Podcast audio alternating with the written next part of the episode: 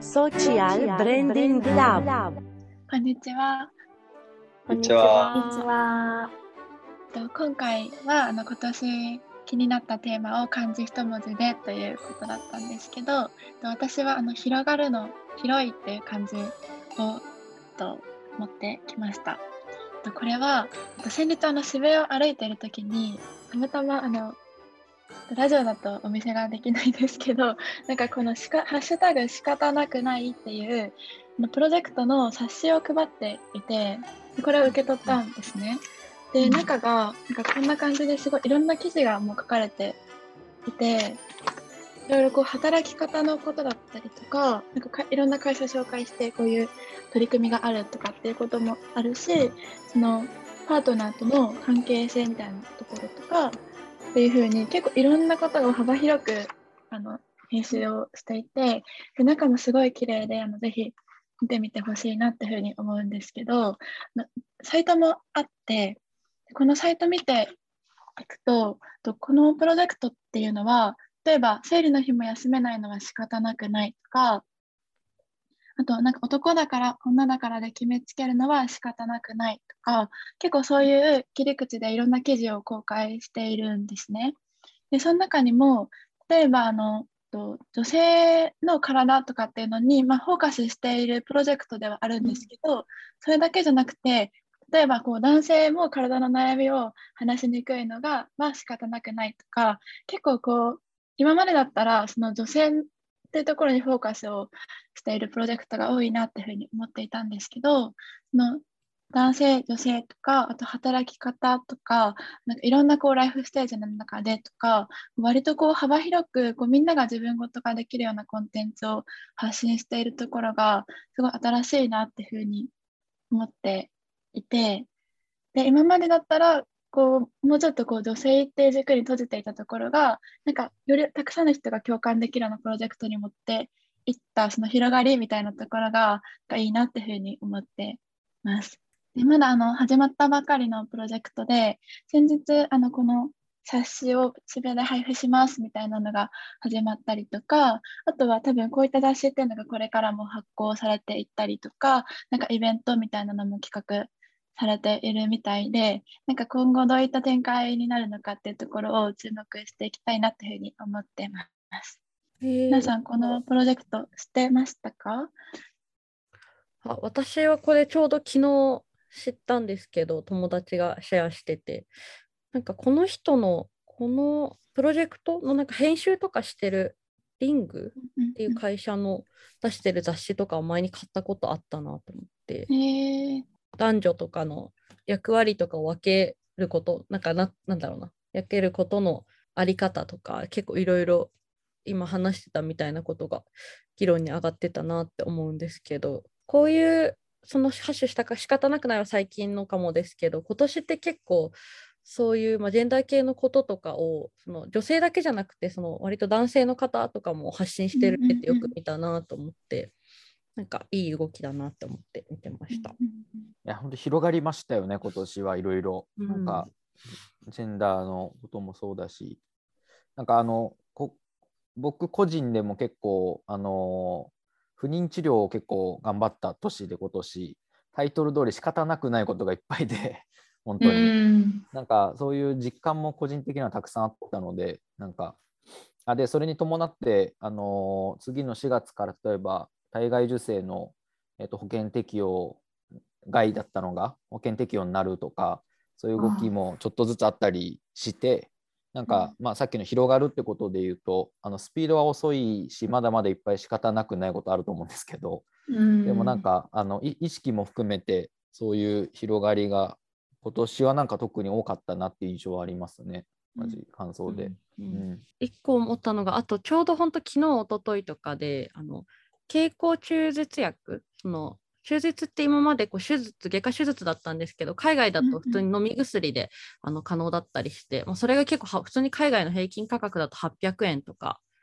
ででも日本でこう今あのいろいろ審査してるみたいなんですけど日本で入ってくる場合はなんか10万ぐらいかかるかもみたいな 話があって。でなんか、まあ、それが結構批判されてたんですけど、まあ、なんかそれを結構日本産婦人科医会みたいな結構その産婦人科の大きいところの会長がそれを言ってたらしくてでそのなんか結構木下会長って人なんですけどその人をもう辞めさせた方がいいのではみたいな投稿がめちゃめちゃなんか伸びててなんかそんなバイネームでなんかそういうリツイート広がることってあんま見てなかったなと思って、こうそういうデモじゃデモまでいかないですけどなんか意見を発信するみたいなことをなんか徐々に思ってたけど言えなかった人も多いと思うんですけど、まあ、私もちょっと全然別にそこに あのリツイートとかできてないんですけど なんかそういうことをしてる人が多いなっていうのも思いました。もうなんか今、ついでもとかってわもうネーミングされてますよね、そういう行動みたいな、うん。呼びかけとかが。でそれで実際にツイッターの投稿とかがもう国会で紹介されるみたいな1ツイートが、うん。うん保育園落ちた死ねぐらいから結構、あ確かに。なんか、あの、やっぱ生、リアルででもできないから、ツイッター上でみたいなのは結構ありますよね。うんうんまあ、なんか実数が把握できないと問題あるっぽいですけど、アカウント一人で何個も作れるから、あまあ確かにね。うんあんま惑わされてはいけないとか言いつつ、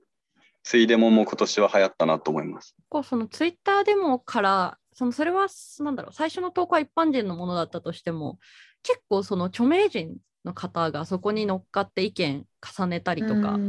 まあ、もちろん賛否とかはいろいろあるかもですけど、なんかでもこう SNS で語られてるところがなんかどこまでこうリアルなんだろうって思ったりも一方でして、すごいあの炎上していたりとか、さっきのあのついでもみたいなものが盛り上がっていても例えば私の両親はなんかあんまりそういうところに意識を向けていなかったりとか、なんかこれっておかしい、これは仕方なくないと私が言っても、なんかやっぱりそこまで同じ共感を得られないこととかって結構多くて、うんうん。その世代の間のギャップとかももちろんあると思うし、なんかまだまだその SNS のその、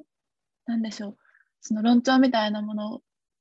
で、結構その一つの本当に限られた人しかまだ巻き込めていないのかもとも思ったりもするんですけど、でもなんかそそういう場があることで、なんか、あこれっておかしいんだって気づけたりとか、それこそ仕方なくないっていうふうに思える人が増えてることが、なんか大事だなっていうふうにも思います。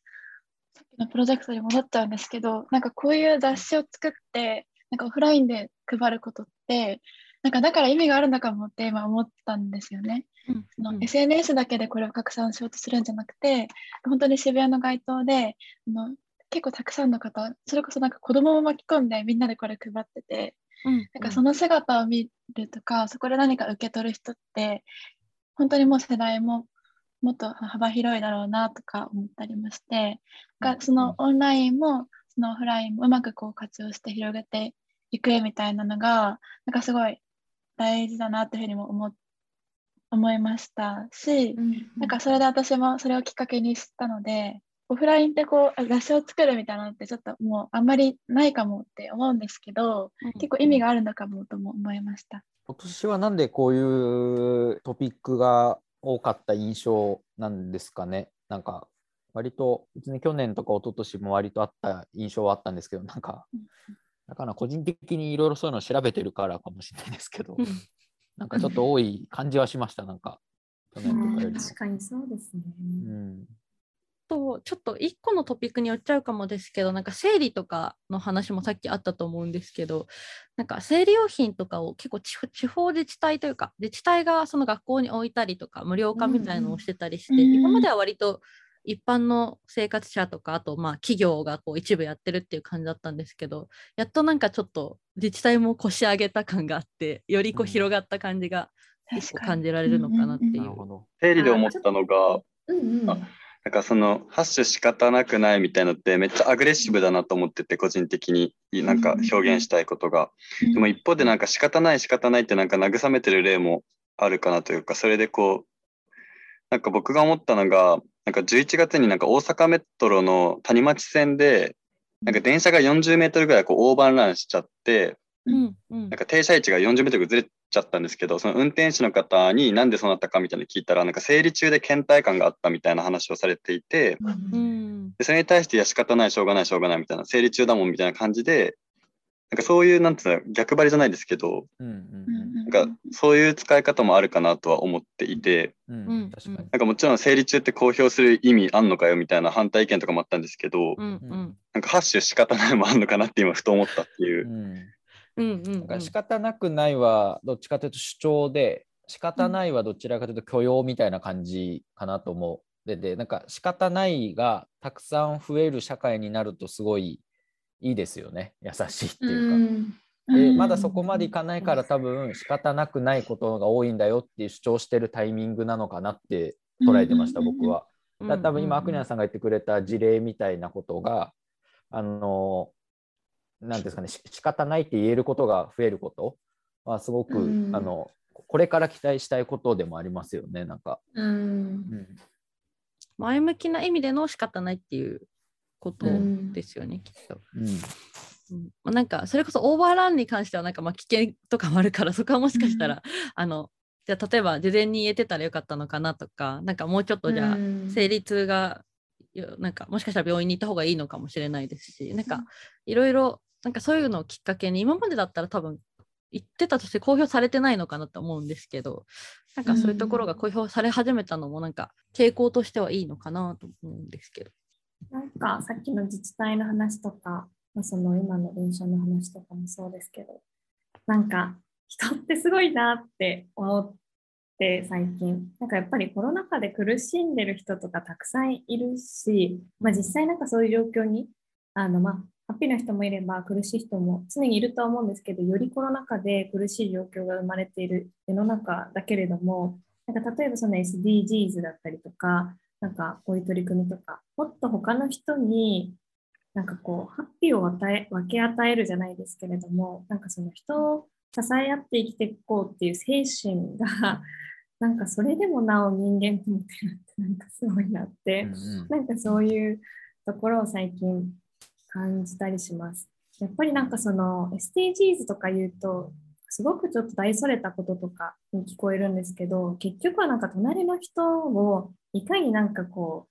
う、優しくできるかというか、気遣ってお互いあげるかみたいなところが最終的ななんかこうゴールというか、そういう気持ちになれる社会